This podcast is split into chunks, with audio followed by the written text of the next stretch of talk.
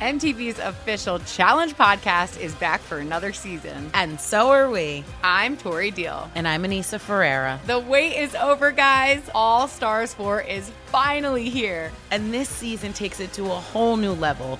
Old school legends, modern power players, and ex lovers are all competing in Cape Town, South Africa for the prize of $300,000. And we're going to be right here along with you fans, covering every episode on the podcast. Listen to MTV's official Challenge podcast on the iHeartRadio app, Apple Podcasts, or wherever you get your podcasts. If you love sports and true crime, then there's a new podcast from executive producer Dan Patrick and hosted by me, Jay Harris, that you won't want to miss. Playing Dirty Sports Scandals. Each week, I'm squeezing the juiciest details from some of the biggest sports scandals ever. I'm talking Marcus Dixon, Olympic gymnastics, Cain Velasquez, salacious Super Bowl level scandals. Join me on the dark side of sports by listening to Playing Dirty Sports Scandals on the iHeartRadio app, Apple Podcasts, or wherever you get your podcasts. What's up, everybody? This is Stephen A. Smith, host of the Stephen A. Smith Show podcast. Tune in every Monday, Wednesday, and Friday at the very least as I bring you all new episodes that feature the biggest headlines in the world of sports, pop culture, business, and I answer your phone calls and respond to your tweets. You'll hear my unfiltered opinions and straight shooter interviews with top celebrities and game changers. All that and more. So listen to the Stephen A. Smith Show podcast on the iHeartRadio app, Apple Podcast, or wherever you get your podcast. Hey, thanks for downloading the podcast. If you want to listen live, all you have to do is download the iHeartRadio app and search for Fantasy Sports Radio Network. Also, if you want to catch this show on video, be sure to check out Xumo TV, channel 719. That's where you can find Sports Grid's Fantasy Sports Network. Enjoy the show, and thanks so much for listening. Hello, everyone, and welcome back to the Daily Roto Hour here on Sports Grid TV. I'm Davis Mattek, joined today by Ricky Sanders. In this episode of the show, we are continuing our series of NFL team previews. We are going to go division by division, team by team, position by position, break down fantasy football impacts, how we plan on approaching these teams for daily fantasy sports purposes, and talk a little bit of season long betting as well. Uh, in our first episode, we went through the NFC North. We are now going to switch over to the AFC North, Ricky. Really interesting teams in this division. You know, the historically great Steelers and Ravens teams. Then we have, you know, everyone's favorite sleeper last year, the Baltimore Ravens. And then now, finally, we actually have an interesting team in Cincinnati with Joe Burrow taking over at uh, at quarterback. So starting here with the Steelers, I, I think a great place to begin is just do we feel that Ben Roethlisberger is capable of being back this year?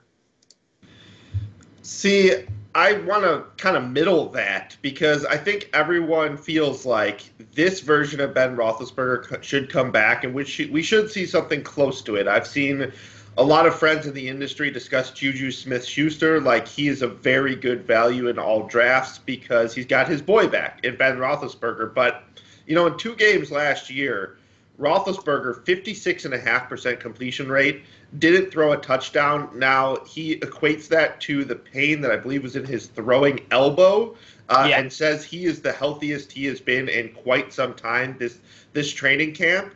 So I think I would middle it some. He didn't look great last year, but if you take him for his word, he's still a 38 year old quarterback. And this is a team that's being given credit, you know, for solid win totals. I mean, uh, our tech team did a great job earlier this offseason running some ELO simulations, which basically took the talent and the schedules and ran simulations of their season. Uh, and said that you know this was one of the best teams to bet the under because Vegas is basically giving them credit for a fully healthy Ben Roethlisberger, and it's nine over under on FanDuel uh, with both basically the over and the under having the exact same odds. I think you have to you know, look inside and see how you feel about Ben Roethlisberger. I have drafted him in some drafts, so I think he will be fine for fantasy purposes. But I still think this nine number is tough to gauge. Yeah, I think that is. I think that is probably true because I can see you know a wider range of outcomes for the Steelers than in most years, uh, than in most years, and so the I think a primary reason for that is obviously you know Roethlisberger if he does get hurt, the backup quarterback situation for Pittsburgh is really what it's the worst in the league, right? They have Mason Rudolph and Devlin Hodges. These guys prove themselves to be completely incapable of you know playing quarterback at the NFL level. They just they just were not any good at all. Now, granted, we are not very far removed from you know 2018. Roethlisberger leads the NFL in completions, attempts, passing yardage, and also in interceptions as well with 16, but through 34 touchdowns, over 5,000 yards. I think that there are you know a lot of supporting weapons in Pittsburgh that make Roethlisberger, if he remains healthy, you know, a pretty decent investment in terms of fantasy. And I, I don't have, you know, enough um, confidence in my ability to watch the film and say, you know, this is something that Roethlisberger clearly can't do anymore as he got older. I do think that Roethlisberger was more mobile when he was younger, was more able to avoid that pressure in the pocket. I think that is mostly gone. But, you know, maybe the departure of Le'Veon Bell and, and not feeling the need to feed those running backs kind of the way they did when Le'Veon was on the team, that might, you know, change up some of the ways this offense works. Roethlisberger actually is a guy I probably am interested in investing in fantasy because we've just seen his ceiling be so high in very similar circumstances to this. Yeah, and I thought like a main negative of this team is when you looked at their receiver corps prior to the draft, other than Juju Smith Schuster, it was really small, and it wasn't like Antonio Brown quality small receivers. So, like, obviously, he's gotten it done with Brown, who is not a big guy, being the number one, but I don't see any Antonio Brown in James Washington or Diontae Johnson. So, it was Juju as kind of the guy. Uh, their tight ends were brutal before they brought in Eric Ebron. And they they did a great thing in the draft, I think, adding Chase Claypool, who kind of gives you that that other dimension. You've got Juju, who's kind of like an all-around guy. You've got the 5'11 and 5'10 Washington and Diontae Johnson, and now you've got a monster physically in Chase Claypool, who is also athletic. He's one of two guys, I think, above 6'4, uh, 250 you know, since the 90s, basically, to run under a 4 5. The other guy was Calvin Johnson. So it just shows how talented he is. So I think now the mix of talent at receiver is is a great fit for honestly any quarterback, but especially one who is who is needing kind of that other red zone guy besides Eric Ebron, besides you know James Conner who he can hand it off to or throw some short passes.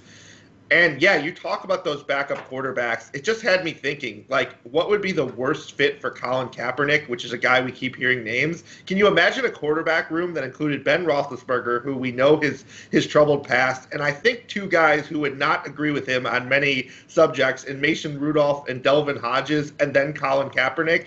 Uh, I, I was just thinking that to myself, how how that would be like the odd couple. You would need the curb music playing at all times if that was the same quarterback room.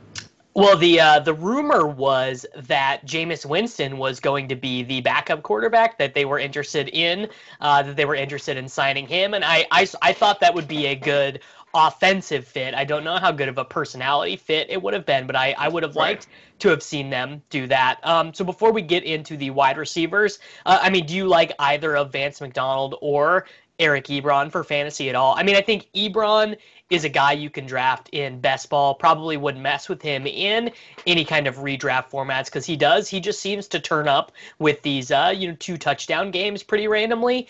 But uh, I, I'm not finding myself heavily invested in either Vance McDonald or Eric Ebron. I like Eric Ebron as a second tight end for fantasy. I think if all goes well, he has the ability to be a tight end one. Probably not like a high end guy, but a guy who could get you there because of those random touchdown weeks, eh, you know, adding up. We have seen, you know, Heath Miller and other guys be the the safety valve for Ben Roethlisberger in his offenses, and at this red zone threat who you know Ben Roethlisberger needs, especially if it turns out that Chase Claypool uh, is not comfortable playing the outside on receiver and if that you know proves to be the case, I think you're going to see a lot of red zone usage for Eric Ebron. And I think you know the high end 90th, 100th percentile outcome is double digit touchdowns for him. So he's coming basically for free in fantasy, and for that reason, like I'm willing to take the shot. Yeah, um, I I tend to I tend to agree with that. So there is a very interesting dynamic at play with the Steelers wide receivers, which is that Juju Smith Schuster is a year removed from being a first round draft pick, but was out targeted last season by Diontae Johnson. Um, he's now going kind of in that third, fourth round mix, but Diontae Johnson is now all the way drafted as uh, you know a seventh round pick, and James Washington has mostly been forgotten. He's going in the last round. Chase Claypool is not really drafted. Um, I find myself, you know, taking that discount on Smith Schuster, not paying that ceiling price for Diontae Johnson. Which side of uh, which side of that aisle are you on? Yeah, I would be more inclined to go Juju Smith Schuster as the probable number one receiver here and just equate last year more to the quarterback play than the poor play of Smith Schuster. Although he did deal with some drop issues. If you were watching, he did not pass the eye test with he was those hurt guys. as well. Exactly. And and the point being like who could have succeeded with those guys behind you know under center. I, I think it was just a losing proposition. I really worry about the additions of Eric Ebron and, and Chase Claypool. They're dimensions that this offense did not have last year. And I don't think there's a clear path to a lot of targets to either Diontae Johnson or James Washington being smaller guys. I think you'll see them on some slant routes. I think you'll see some shots taken down the field. But I can't imagine them being more than like three target per game kind of guys if Chase Claypool proves to be the starting receiver that I think they view him to be. So, there, there, like you said, there's a wide range of outcomes for the offense as a whole. I think there's a wide range of outcomes specifically for the receivers, depending on the readiness of Chase Claypool and how willing the team is to just use Eric Ebron in the in the red zone from the start. Uh, I just see you know, not great quality of work for either Diontae Johnson and James Washington, who might even split the work that they get.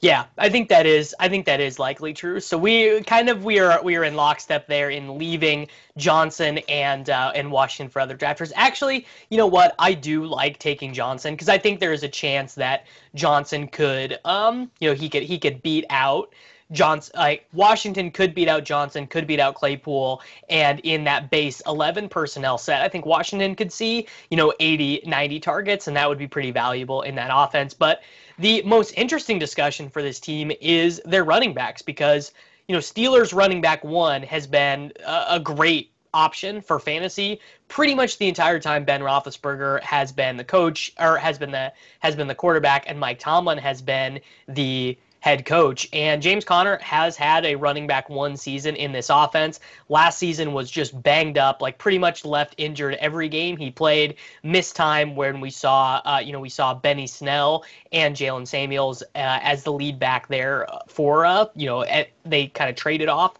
that uh, they kind of traded off that position. So I am in on James Conner this year. I think he's one of those guys being drafted in the third and fourth round of drafts that pretty obviously has a ceiling and I think that he has more of a floor than guys like Melvin Gordon, than Leonard Fournette. Like, like he is going to be the starting running back week one for the Steelers, and probably the the starting running back week eight for the Steelers. And I don't know if I can say that about a lot of the other guys who are, you know, in similar positions.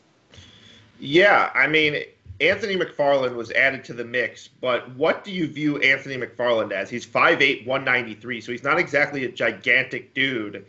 I think the upside for his role is to be kind of like the, you know, shake and bake to this backfield. I don't really think this team drafted him viewing him as the guy in the immediate future. And even when James Conner inevitably either goes somewhere else or retires, uh, I think they'll want a backfield mate for Anthony McFarland. I don't think he's a guy that you're drafting like thinking he's going to blast off. Even if James Conner gets hurt, he's just kind of a guy that you hope can do enough if Conner gets hurt that you have like a top 25 running back play every sort of week.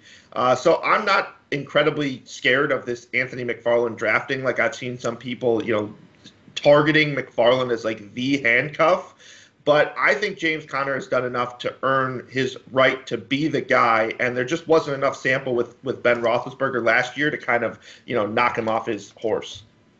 Yeah, I think that is. I think that is probably true. I think there's a lot of value to be had on this team if, in fact, Ben Roethlisberger stays healthy. You know, I think that if Ben stays healthy, he'll pay off his price tag. Juju can pay off. Johnson can pay off, and I think that you know Conner can pay off, and maybe even Ebron and or uh, Vance McDonald as well. So we are going to go ahead and head into break here on the Daily Roto Hour on Sports Grid TV. When we return, we will continue our discussion on the AFC North by taking a look at the Cleveland Browns and determining if actually last year was the uh, the growing pains year, and this year is going to be the year where we see you know some uh, some tremendous output from Baker Mayfield and company. SportsGrid.com. Betting insights and entertainment at your fingertips 24 7 as our team covers the most important topics in sports wagering real time odds, predictive betting models, expert picks, and more. Want the edge? Then get on the grid. SportsGrid.com.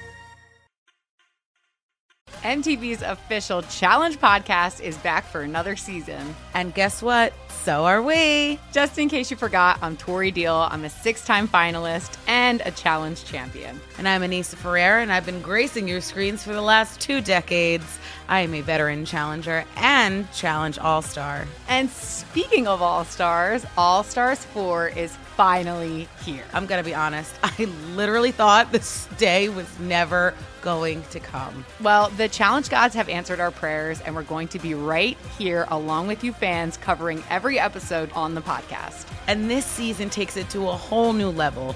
Old school legends, modern power players, redemption seekers, and ex lovers are all competing in Cape Town, South Africa for the prize of $300,000. Anyone can win, relationships matter, and only one All Star will claim the title of Challenge Champion. Listen to MTV's official Challenge podcast on the iHeartRadio app, Apple Podcasts, or wherever you get your podcasts.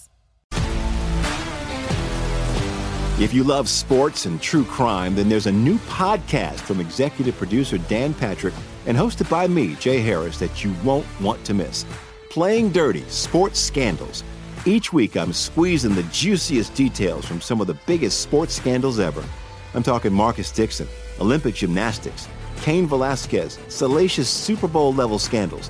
Join me on the dark side of sports by listening to Playing Dirty Sports Scandals on the iHeartRadio app, Apple Podcasts, or wherever you get your podcasts.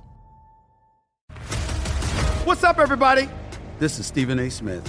When I'm not at my day job, First Take, you can find me in my studio hosting the Stephen A. Smith Show podcast. Tune in every Monday, Wednesday, and Friday, at the very least, as I bring you all new episodes that feature the biggest headlines in the world of sports, pop culture, business, and politics.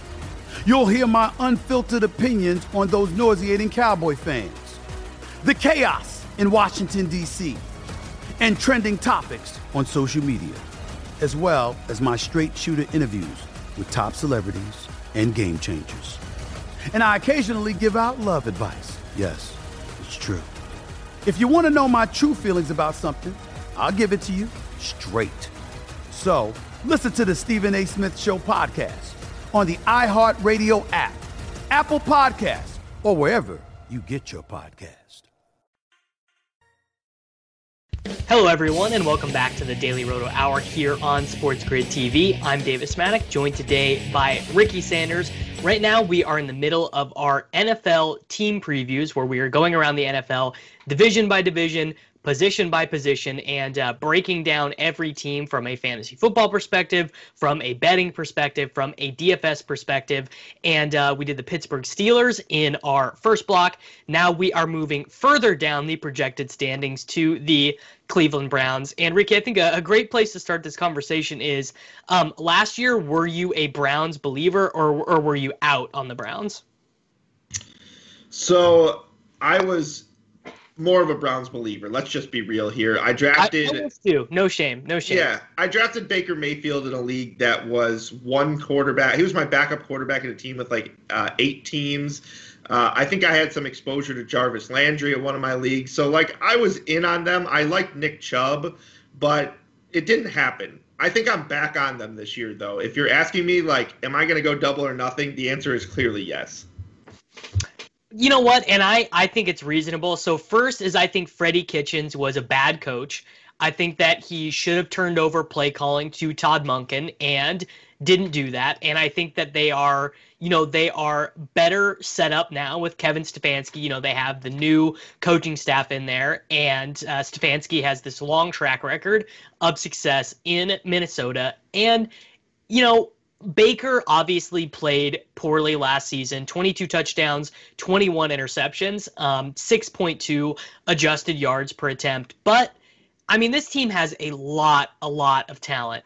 You know, Nick Chubb, Kareem Hunt, uh, Odell Beckham, Jarvis Landry, and then you know even their tight ends, uh, David Njoku and Austin Hooper as their tight end rotation. Like I am, I am more inclined to believe in this talented personnel grouping and just be like, look, it was uh, it was a bad year, right? And guys are allowed to have bad years. Like you're allowed to just be bad, and you're allowed to you know not not perform up to your your highest standard for uh, for a small period of time without me burying you. So that's where I'm at with the Browns. I I am uh, I'm buying the dip with the Cleveland Browns.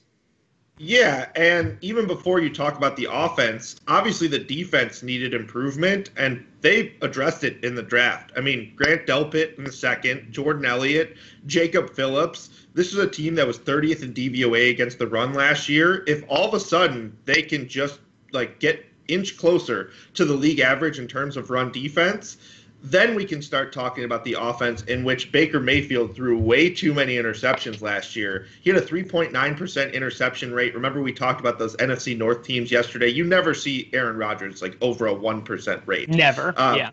So that's part of the reason that, you know, he could feel like he's not playing that well, but he's not killing the team. Whereas Baker Mayfield is just always, you know, towards the end of games, you get those tweets like LOL Baker, like he makes a one of those throws. But you add in Jack Conklin on the offensive line. It's a guy I love to talk about because he was a top six graded offensive tackle.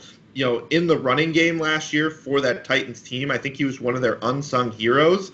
And you bring in Kevin Stefanski, and I think it's a great setup for Nick Chubb. Even if his volume goes down, he has a coach that we saw take Dalvin Cook to the next level, and now he has an offensive lineman who could help propel him beyond the offensive line last year.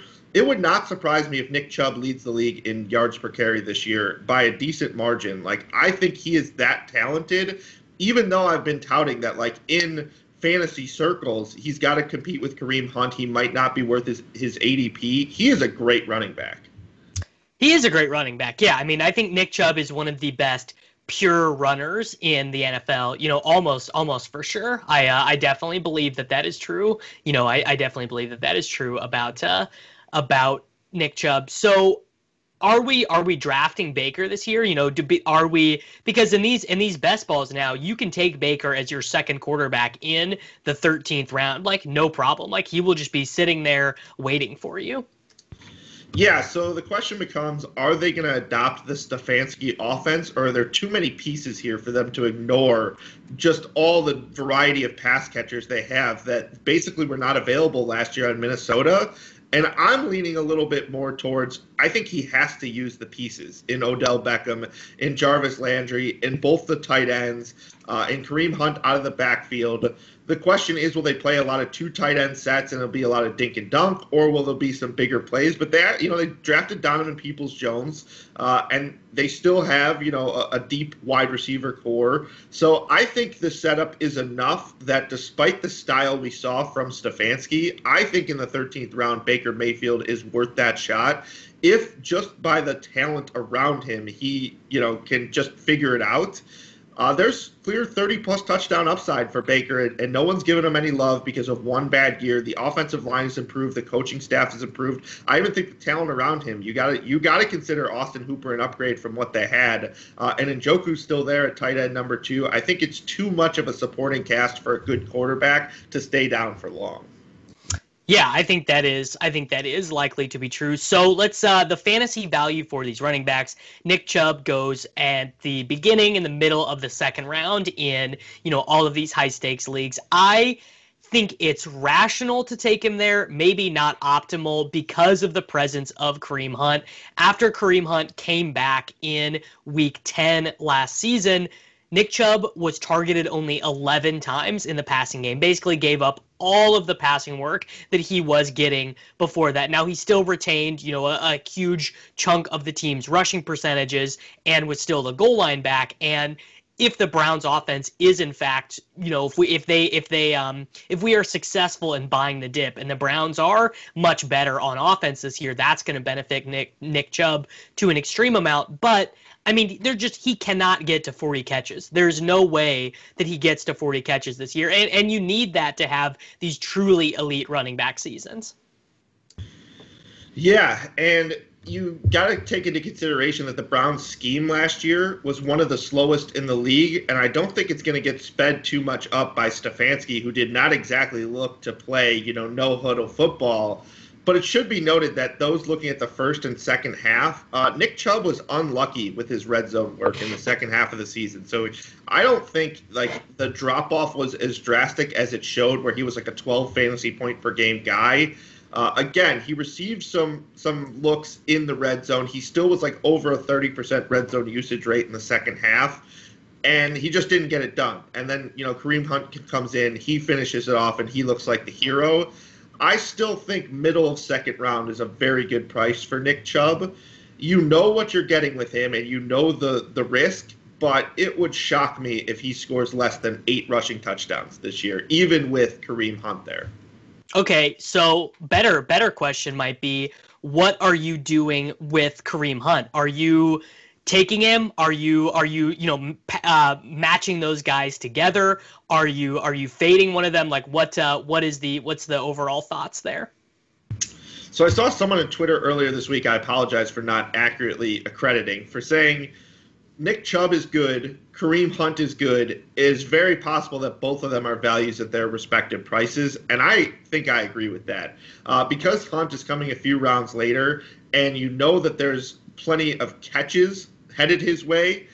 Um, I think you could draft both of them and just know that you're talking about like a David Montgomery, Tarik Cohen sort of situation with both the guys here probably being better uh, than either of those players. So if both the players on the Bears in this, you know, presumed situation last year were getting drafted uh, with confidence, I think the same has to hold true for what's now a, a, decent offensive line and a great scheme for running backs. We saw Stefanski. I, I can't, you know, say it enough what happened to Dalvin Cook in his scheme. Now there's two guys here instead of one, and you may split the fantasy production, but I think Nick Chubb is going to catch enough, or, or excuse me, he's going to run the football enough and effectively enough that we'll see multiple hundred yard games.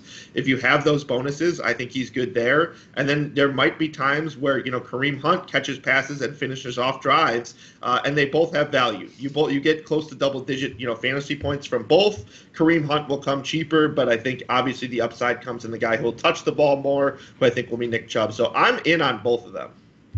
Yeah, I think that is reasonable. I lean a little bit more on taking the discount with Hunt and just kind of trying to make my my draft portfolio as such that um, you know Nick Chubb just not as much of a part of it. My teams will benefit more from a down Chubb season or a Chubb injury than anything else. Now, for both of them to pay off, the Browns would just have to go to the moon. You know, they would have to they would have to be third in the NFL in points scored or or something like that. But there are uh, two very important fantasy assets to talk about for the Browns that we haven't really touched on yet, which is Odell Beckham and Jarvis Landry. Odell coming off of what was, you know, the worst year of his career, 7.8 yards per target. Uh, he did get to a thousand yards for the fifth time in his career, only four touchdowns, and uh, you know the lowest catch rate of his career. Uh, you know, uh, arguing on the sidelines, obviously, you know the the the dramatics that we always get with um with Odell Beckham. But I I have to say, pretty discouraging. Just kind of like that that feeling you get, that vibe you get from Odell Beckham. Like it was it was not a good vibe. You were not watching him thinking, you know, this is one of the best wide receivers I've ever seen play. Like you're watching them going, man, Odell Beckham just uh, he does not look right. Yeah, I think the concerns that people had with him at the draft are starting to come to fruition as he ages, in that he's a small receiver, and if he doesn't have the elite, you know, breakaway sort of potential as he gets older, there's going to be issues. And he makes the ridiculous catches, but excuse me, we're talking about a guy with a 55% catch rate last year can an entire season just be a fluke? I don't know if that's the case. I think Jarvis Landry at this point might just be the better receiver on this team. And if it's being priced that Beckham's the guy you have to take first, uh, unlike the running back thing where I'm not willing to make a decision, I would much rather have the value of Jarvis Landry taken later. Yeah, I, I think that's I think that's fair. Um, I because the decision you have a lot of the time now is Odell or DJ Moore. Odell or Juju. I mean, even Odell or Robert Woods, Ricky, I think I'm leaning Robert Woods there. So, you know, I loved I loved Odell last year. Got uh got burnt by that. And now I, I'm with you. I, I would rather take Jarvis Landry, you know, in the in the sixth round, I think. Yeah, it seems crazy to say when you know you talk about the talents of those players and how we viewed them a year ago, but I think I would rather take Robert Woods than Odell Beckham. Uh, and if it came down to it, I think I would be making the selection with a bunch of those other receivers that you named, the Juju's of the world, and hoping for you know Ben Roethlisberger to stay healthy because I view him as having you know top three receiver upside, and I'm not sure at this point in the, in his career after the season we saw from him last year, you can really think that is that is still there with with Odell Beckham. Yeah, I mean, I think that there there have been many examples in the history of pro football and see and and seeing you know wide receivers just fall off, right? They get a groin injury, they get a hamstring injury, and that um, you know, that just ends up being that ends up being it for them. So we're gonna go ahead and head into break here now on the Daily Roto Hour on Sports Grid TV. When we return, we're gonna transition our attention to the Cincinnati Bengals with Andy Dalton out of town, Joe Burrow under center, Joe Mixon maybe or maybe not holding out, uh, new new wide receiver on the perimeter, Tee Higgins, and uh, just kind of evaluate them from fantasy football and gambling perspective. SportsGrid.com. Betting insights and entertainment at your fingertips 24 7 as our team covers the most important topics in sports wagering real time odds, predictive betting models, expert picks, and more. Want the edge? Then get on the grid. SportsGrid.com. MTV's official Challenge podcast is back for another season. And guess what? So are we. Just in case you forgot, I'm Tori Deal. I'm a six time finalist and a challenge champion. And I'm Aneesa Ferreira, and I've been gracing your screens for the last two decades. I am a veteran challenger and challenge all star. And speaking of all stars, All Stars 4 is finally here. I'm going to be honest, I literally thought this day was never going to come. Well, the challenge gods have answered our prayers, and we're going to be right here along with you fans covering every episode on the podcast. And this season takes it to a whole new level. Old school legends, modern power players, redemption seekers, and ex lovers are all competing in Cape Town, South Africa for the prize of $300,000. Anyone can win, relationships matter, and only one All Star will claim the title of Challenge Champion. Listen to MTV's official Challenge podcast on the iHeartRadio app, Apple Podcasts, or wherever you get your podcasts. If you love sports and true crime, then there's a new podcast from executive producer Dan Patrick and hosted by me, Jay Harris, that you won't want to miss. Playing Dirty Sports Scandals. Each week, I'm squeezing the juiciest details from some of the biggest sports scandals ever. I'm talking Marcus Dixon, Olympic gymnastics, Cain Velasquez, salacious Super Bowl level scandals. Join me on the dark side of sports by listening to Playing Dirty Sports Scandals on the iHeartRadio app, Apple Podcasts, or wherever you get your podcasts. What's up, everybody? This is Stephen A. Smith. When I'm not at my day job, First Take, you can find me in my studio hosting the Stephen A. Smith Show podcast. Tune in every Monday, Wednesday, and Friday, at the very least, as I bring you all new episodes that feature the biggest headlines in the world of sports, pop culture, business, and politics. You'll hear my unfiltered opinions on those nauseating Cowboy fans, the chaos in Washington, D.C., and trending topics on social media, as well as my straight shooter interviews with top celebrities and game changers. And I occasionally give out love advice. Yes, it's true. If you want to know my true feelings about something, I'll give it to you straight. So listen to the Stephen A. Smith Show podcast on the iHeartRadio app, Apple Podcasts, or wherever you get your podcast. Hello, everyone, and welcome back from break here on the Daily Roto Hour on Sports Grid TV. I'm Davis Mattek, joined by Ricky Sanders as we continue to run through our NFL team previews from a fantasy football and gambling perspective. Now taking a look at the Cincinnati Bengals as we continue our NFC North tour. And, uh, you know, Ricky, unlike most years, this is actually a conversation that uh, some people are interested in, right? Like we are, we are definitely going to be paying attention to the Bengals this offseason, going to be interested in watching their uh, their games at the, at the start of the year because they have a new exciting young quarterback, Joe Burrow from LSU, the first overall selection. Um, I mean, we I think you and I both are are pretty much Joe Burrow believers. Yeah, and I think that this five and a half line for FanDuel in terms of their over under is a really fair line. They won two games last year, but now you bring in a young stud quarterback. Now you bring in an additional receiver to the mix. You had a healthy AJ Green back there. Uh, you need Joe Burrow, obviously, to stay healthy. You talk about another team with some brutal backups that could just kill you if you bet the over on a team and all of a sudden something happens to the starter. Uh, there are some places we feel comfortable. This is not one of them, and we'll talk about uh, the guys they have behind in a second. But I think this is a team with the potential to win six games. Uh, I mean, Cleveland, we like the way they look. I don't know how to feel about Pittsburgh. It's certainly possible that you know uh, the Ravens come back down to you know ten ish wins this year. I think there are paths certainly for this team to to win four more games than they did last year. I like the setup in terms of the, the talent around Joe Burrow, other than probably the tight ends.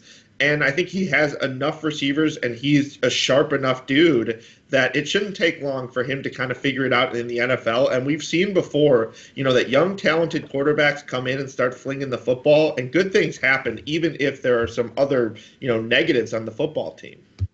Yeah, I mean, it just it can it can turn your whole team around when your when your quarterback is young and good. You know, and in um in some of these early best ball drafts I've been doing, I actually been taking Joe Burrow because one, I think he will run just a little bit, but also he's so affordable to stack. So you know, Tee Higgins, John Ross, um, and and and their you know all their tight ends, Drew Sample, C.J. Uzomah, like you can do these with four of your last 18 picks. You know, right? So like once you pretty much drafted the core of your team, you can start to stack these guys up, and I I think there's loads of ceiling there. Yeah, I don't think Drew Sample is a ceiling player. By the way, he he's just one of those big dudes who, even if he's going to play, he's focused on the blocking and like your upside for him. Even if he like earns the starting role, I think it's like three, four touchdowns that he kind of falls into, and it's just not uh, that big of a you know a, a force in the offense. But everyone else you mentioned definitely has potential. I mean, John Ross with a guy who could throw the ball down the field, he could be a legitimate weapon. Now, I think you know, for best ball purposes, he'll be easier to guess.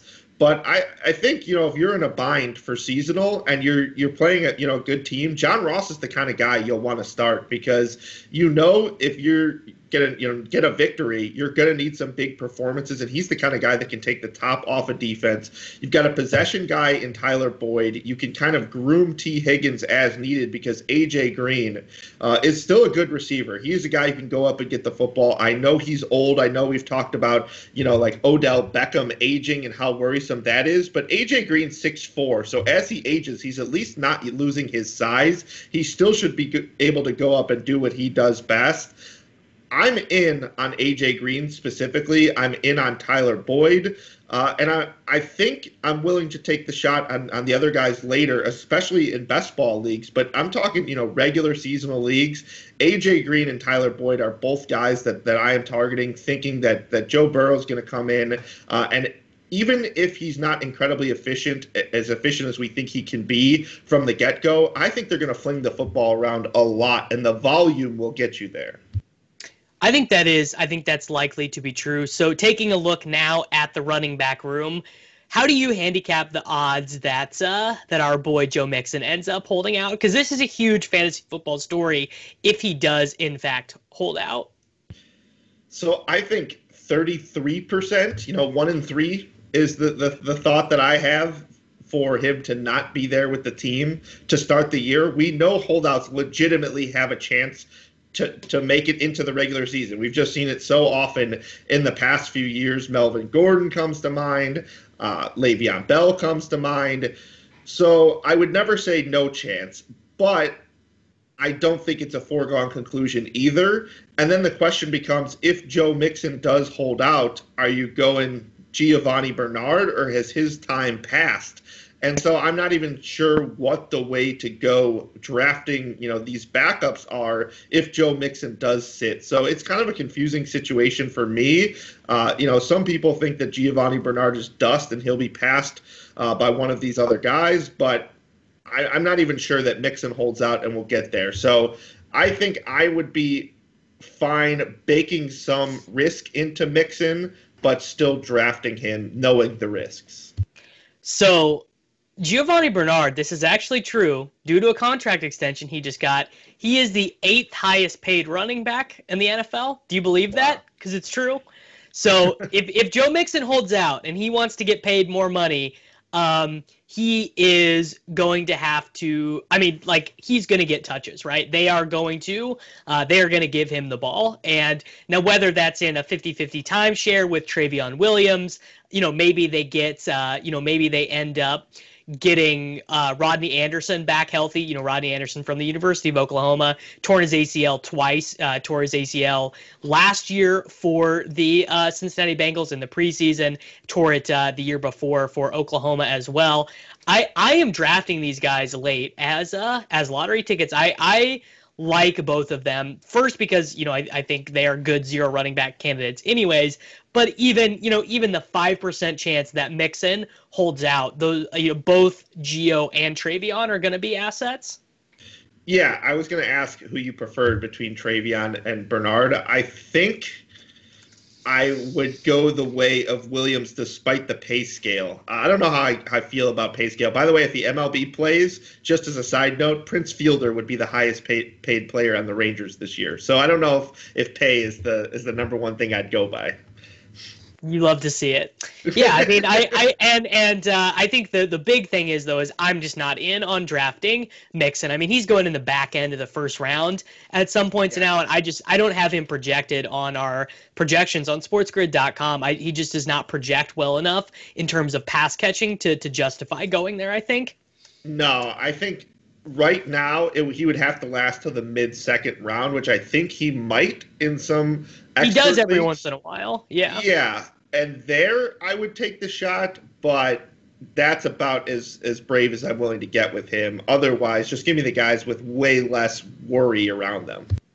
Yeah. So the wide receivers for this team should be interesting because you know we do th- well first of all they were a super pass heavy offense last year uh, under Zac Taylor. So even in games where they were competitive so so neutral to game script they were still super pass heavy so you know that should make us interested in AJ Green in Tyler Boyd in John Ross I mean even a little bit in Tee Higgins maybe a little bit in uh uh, probably not Auden Tate. I think I think Auden Tate's time has uh his his time in the sun has come and gone. I think the the issue you are going to find with AJ Green is he's 32 years old.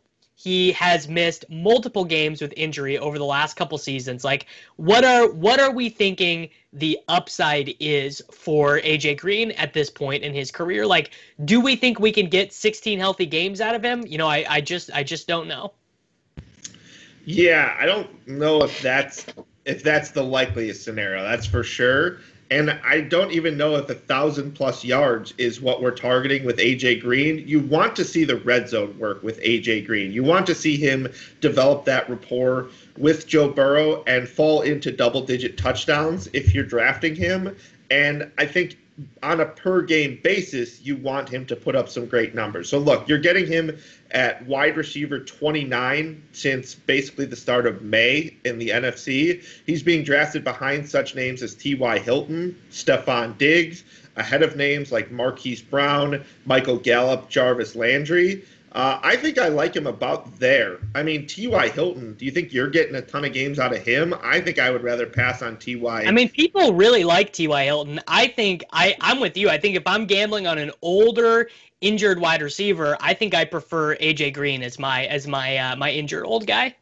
Exactly. I, I just think there's more of a touchdown potential. Uh, I mean, I met T.Y. Hilton, and he's about half my size. So it just feels like how many years he's played in the NFL, he has to break down by default. I know he's got a good quarterback situation now, but if you get 13 green games of A.J. Green and nine touchdowns and 850 yards, I mean, I think that's that's a good outcome is it worth taking him there? I think Jarvis Landry I probably like better than him uh, in guys that are around the same ADP. Otherwise, I think the field is, is pricing him pretty reasonably at this point.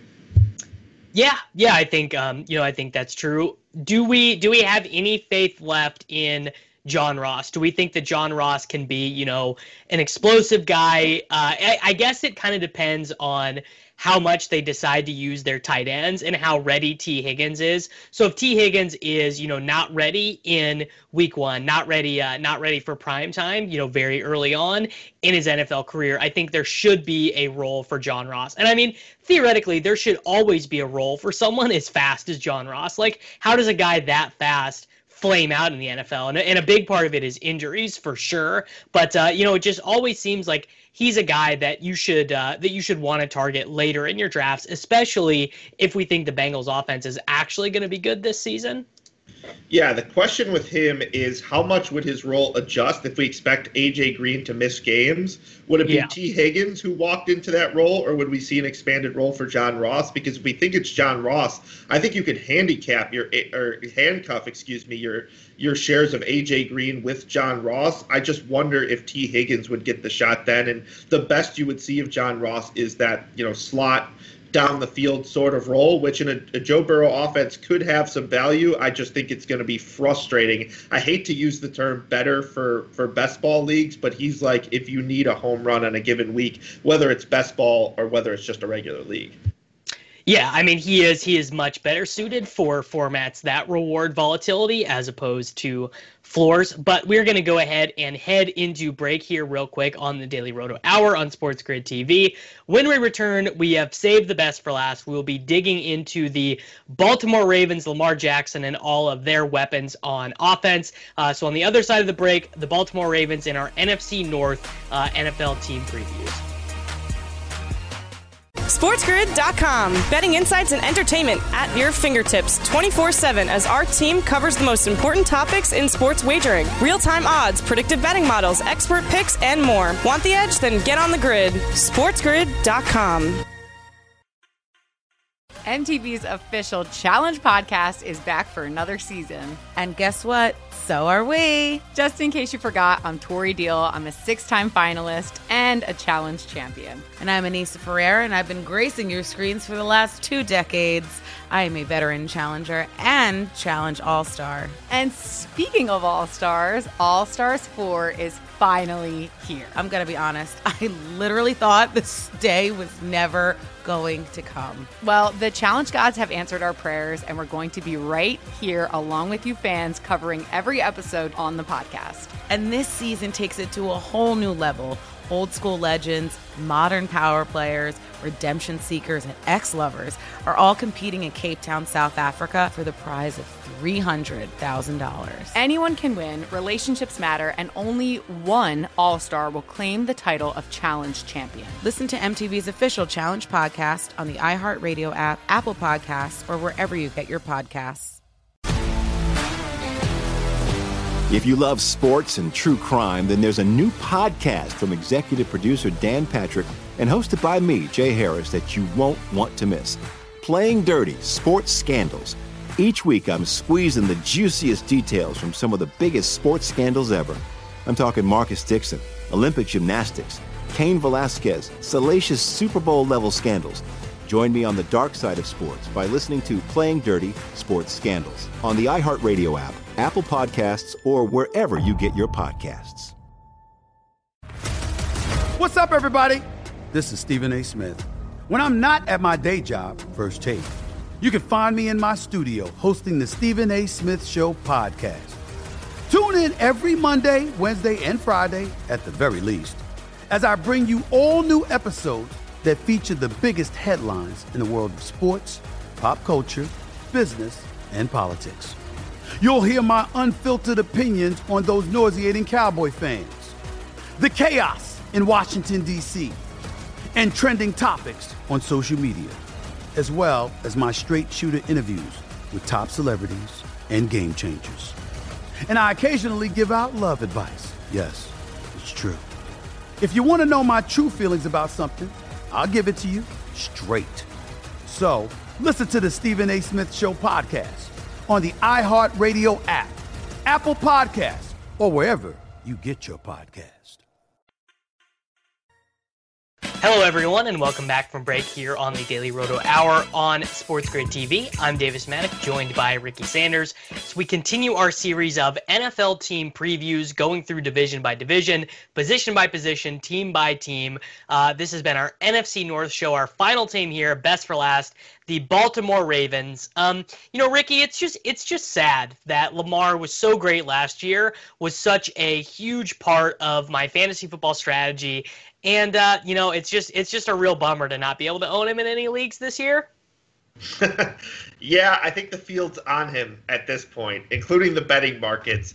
They've got the over under at 11 and a half for this Ravens team, which when it gets into the 11s, I start getting timid for a team to just, you know, auto repeat. But you look at the personnel here, you look at the coaching staff. Uh, I mean, early on, have you noticed that Harbaugh is always, always, because of how he plays the players in the preseason, ready early in the season? Uh, my dad kind of turned me onto it a few years ago, but early on, I love betting the Ravens lines because they are just so much more well prepared than any other team. So you can sneak out some wins early on, but I think this division is pretty tough. And I think obviously Lamar Jackson is legit. Everyone who said you know his throwing could be a problem, they were proven wrong last year, but you are definitely not getting Lamar Jackson at a discount this year. If you want him, you have to either take him as the QB one or QB two, uh, and if you wait, you know, a round too long, which could be the third round, you just may not have a chance.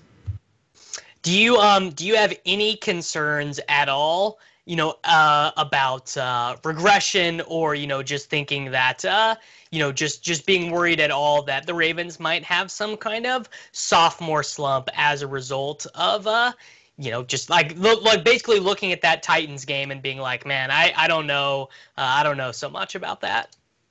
So because Lamar Jackson runs for fantasy purposes, I don't have too many concerns about him sliding much below like QB5, even in the worst outcomes. That's not assuming injury. Obviously, injury can change everything in football. You just can't predict it. But assuming health, uh, I think Lamar Jackson gives you a top five season. So, in terms of safety, I think you feel good about it just because of, of how often he is willing to take off and, and give you what you need via the ground. In terms of 36 passing touchdowns, I definitely think there's a there's a possibility that that number comes down this year. Lamar Jackson is excellent, but would it shock me if he threw 28 touchdowns as opposed to 36?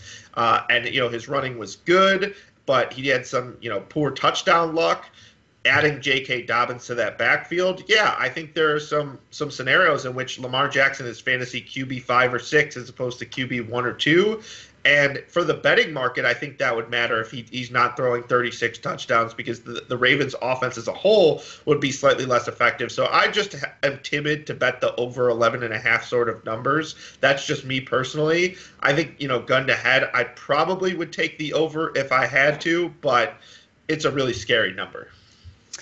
Uh, yeah, it is. It is very scary. So to give people an idea, they scored on 52% of their drives last year. That was more than the Chiefs, more than the Saints, more than the 49ers, you know, by by a, quite a significant amount and they were they were just the most efficient running team in the NFL as well. And obviously, you know, we expect teams to be we expect teams to run efficiently that have really good efficient running quarterbacks. But there are there are just a lot of reasons to look at the Ravens, Ricky, and say they're just going to have to play way more competitive games this year because they're just they're not going to have two touchdown leads in all these games. They're not going to be able to to salt away games the way that they were last season. That's that's sort of my basic thought on uh, on the Ravens is that yes, I think they're going to be great, um, but no, I I am largely concerned that uh, that they just are going to be a little bit worse in terms of efficiency. Yeah, I mean, other coaches have a year worth of sample size in Lamar Jackson that they didn't have last year, and the division teams have now seen him multiple times, uh, and so I just don't think they're surprising anyone like they did last year. It's not like the receiving corps is, you know, drastically improved. I still think, you know, Mark Andrews, Marquise Brown, those are your top guys here, and you know, talent wise, I think Mark Andrews is a very good tight end. Is Marquise Brown a guy that you can rely on year to year for like massive numbers? I don't know, potentially with Lamar Jackson. I, I just think for a variety of reasons, including the improvements in the division that we've talked about, the fact that the Bengals could be a six-win team, the fact that the Steelers could have you know Ben Roethlisberger back, the fact that the Browns now look like an improved team with with a new coach and an improved offensive line and, and even additional weapons. I just think it's going to be difficult for them to kind of just completely run away with things, at least more so than last year. And yes, more competitive games could mean some some watered down stats comparatively for, for Lamar Jackson. So J.K. Dobbins, Mark Ingram, literally they are going back to back in fantasy drafts right now. Whichever one of them goes first, it seems like that's the trigger for the other one to be selected in a lot of these high stakes and competitive drafts. I actually am kind of different than the market here. I lean a little bit on the side of Dobbins, right? And and the reason I, I feel that way is I think he's got a little bit better upside as it uh, as it pertains to you know Ingram gets injured. I think you know Ingram as I believe he is 30 two years old, you know, just a little bit more likely to be injured, a little bit more likely to see a significant decline in performance. And Dobbins just has upside in terms of, you know, being better athletically than we thought. Dobbins was a really good pass catcher. You know, Ingram, uh, really not that big of a pass catcher last year for the Ravens, though he did have some receiving touchdowns. And I and I guess you know you can always hang your hat on uh on that. But we know starting running back for the Ravens, really good job to have. I mean Mark Ingram last year was the starting running back for the Ravens, only played about 45% of the team's snaps, but still had a great fantasy season just because there's so many touchdowns available. Yeah, and like 35% of the rushing share, which has a lot to do with Lamar Jackson, to be fair. But like for a number one back on a team, the 202 attempts was pretty low for Mark Ingram. Mind you, he missed the game. But Gus Edwards, number two, 133. Just Justice Hill uh, amongst the backs, 58 attempts. If all of a sudden we think that Edwards and Hill are mostly out of the offense because they're going more of a two-headed monster, it would not shock me if it's like Mark Ingram 175, Dobbin 175 in terms of rushing attempts. Like we could see them very close. And if they are going to be that close, I think you got to bet on the talent of Dobbins. Like I like Mark Ingram's. I, I think they will use him at the goal line a fair amount. You will still get some some scores from him, but you got to take the the newer thing. And I know he averaged five yards per rush last year in this offense, but I think there's a reason that they took Dobbins here. They view him as the starter of the future. And if he starts off hot, I think they're going to play the hot hand here and do what it takes to win. And Mark Ingram at 31 years old, eventually he's got to hit a wall, both in terms of, you know, slowing down and the injuries settle, settling in. So I think there's a lot of risk with him that there just isn't with Dobbins. And right, if Ingram goes down all of a sudden, I mean, Dobbins, a true, true, true fantasy RB1 guy we're starting right. every week in, day, in daily and a guy who could win you your leagues. Absolutely. So last season, the passing distributions in Baltimore go like this. They only threw 420 or 424 targeted passes, 440 total passes, so that includes some throwaways. No one, not one player on the team over 100 targets. Mark Andrews 98, Marquise Brown, 71 targets in 14 games. Willie Snead, 46 targets. Nick Boyle, fourth on the team with 43. Hayden Hurst, third string tight end, fifth on the team in targets. Um, this is actually a, a, true a true fact that just blew my mind to uh, to hear, Ricky. So last season, Michael Thomas had more targets than all of the wide receivers on uh, on Baltimore combined. Anthony Amico, our boy at Sports Grid, tweeted that out. Seemed insane. It's true though. So you add Marquise Brown, Willie Snead, Seth Roberts, Miles Boykin, Chris Moore, Jaleel Scott. You add those guys up, and it's it. I, I mean, it's crazy, right? That those guys were on an offense that threw for 36 touchdowns, and they they did they didn't even get to 180 targets. So I don't know if that makes me feel good or bad about looking at this unit this year. Like they do they have room to improve, or is this a, a situation where, you know, if they're in more, I don't know. I'm just I'm confused as to what to feel about them. I was going to ask you about Mark Andrews. What do you think the over under for targets this year is? If you think they're playing in more competitive games just because the, the league is catching up to them, he missed a game last year, 98 targets, over under 108 and a half targets for, for Mark Andrews this year. Um, I think I take over because they trade Hayden Hurst, right?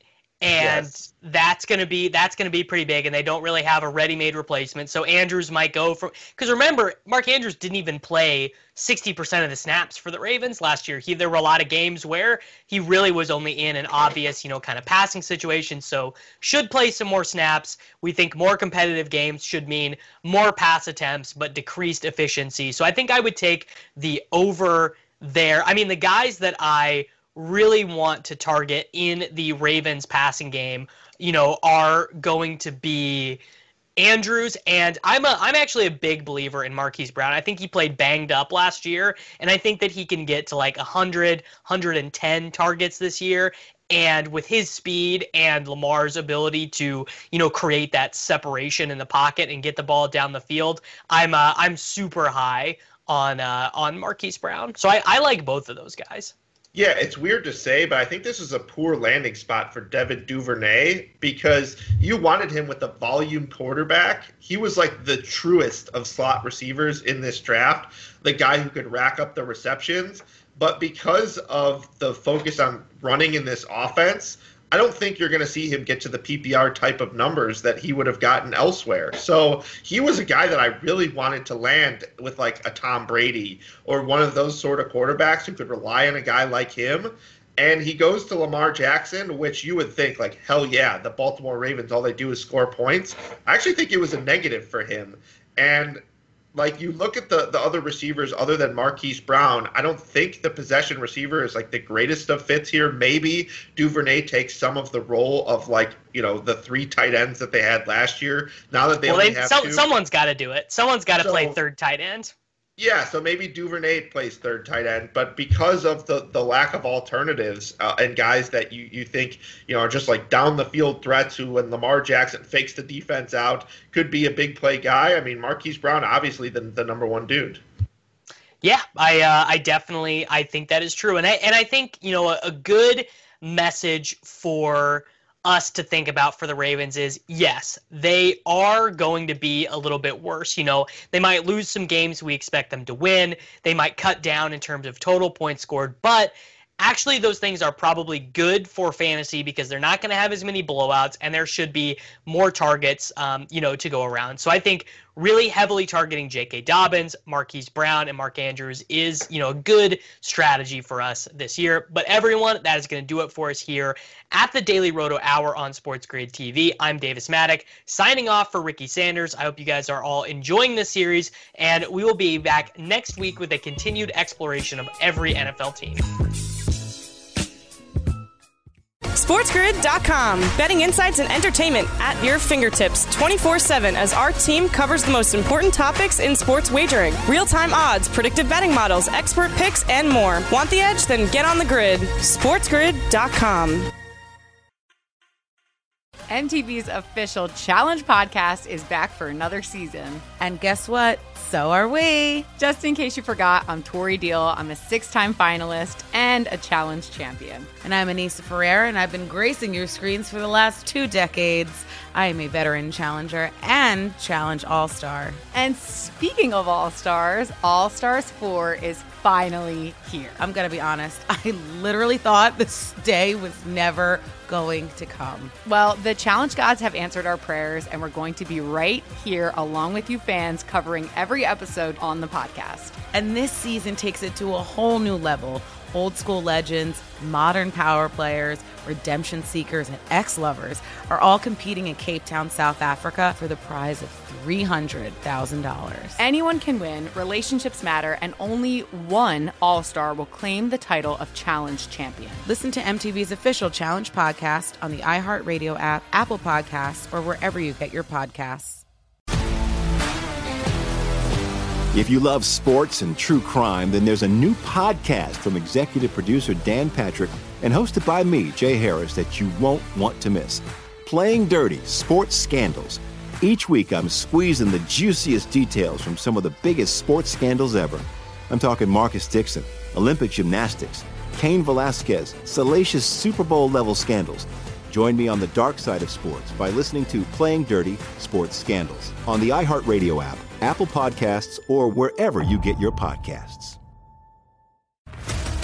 What's up, everybody? This is Stephen A. Smith.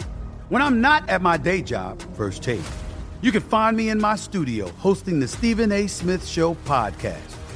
Tune in every Monday, Wednesday, and Friday, at the very least, as I bring you all new episodes that feature the biggest headlines in the world of sports, pop culture, business, and politics.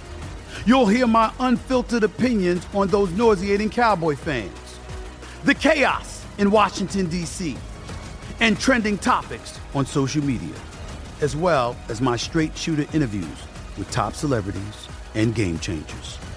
And I occasionally give out love advice. Yes, it's true. If you want to know my true feelings about something, I'll give it to you straight.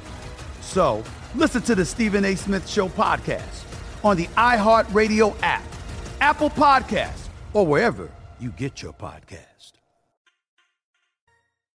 MTV's official Challenge podcast is back for another season. And so are we. I'm Tori Deal. And I'm Aneesa Ferreira. The wait is over, guys. All Stars 4 is finally here. And this season takes it to a whole new level.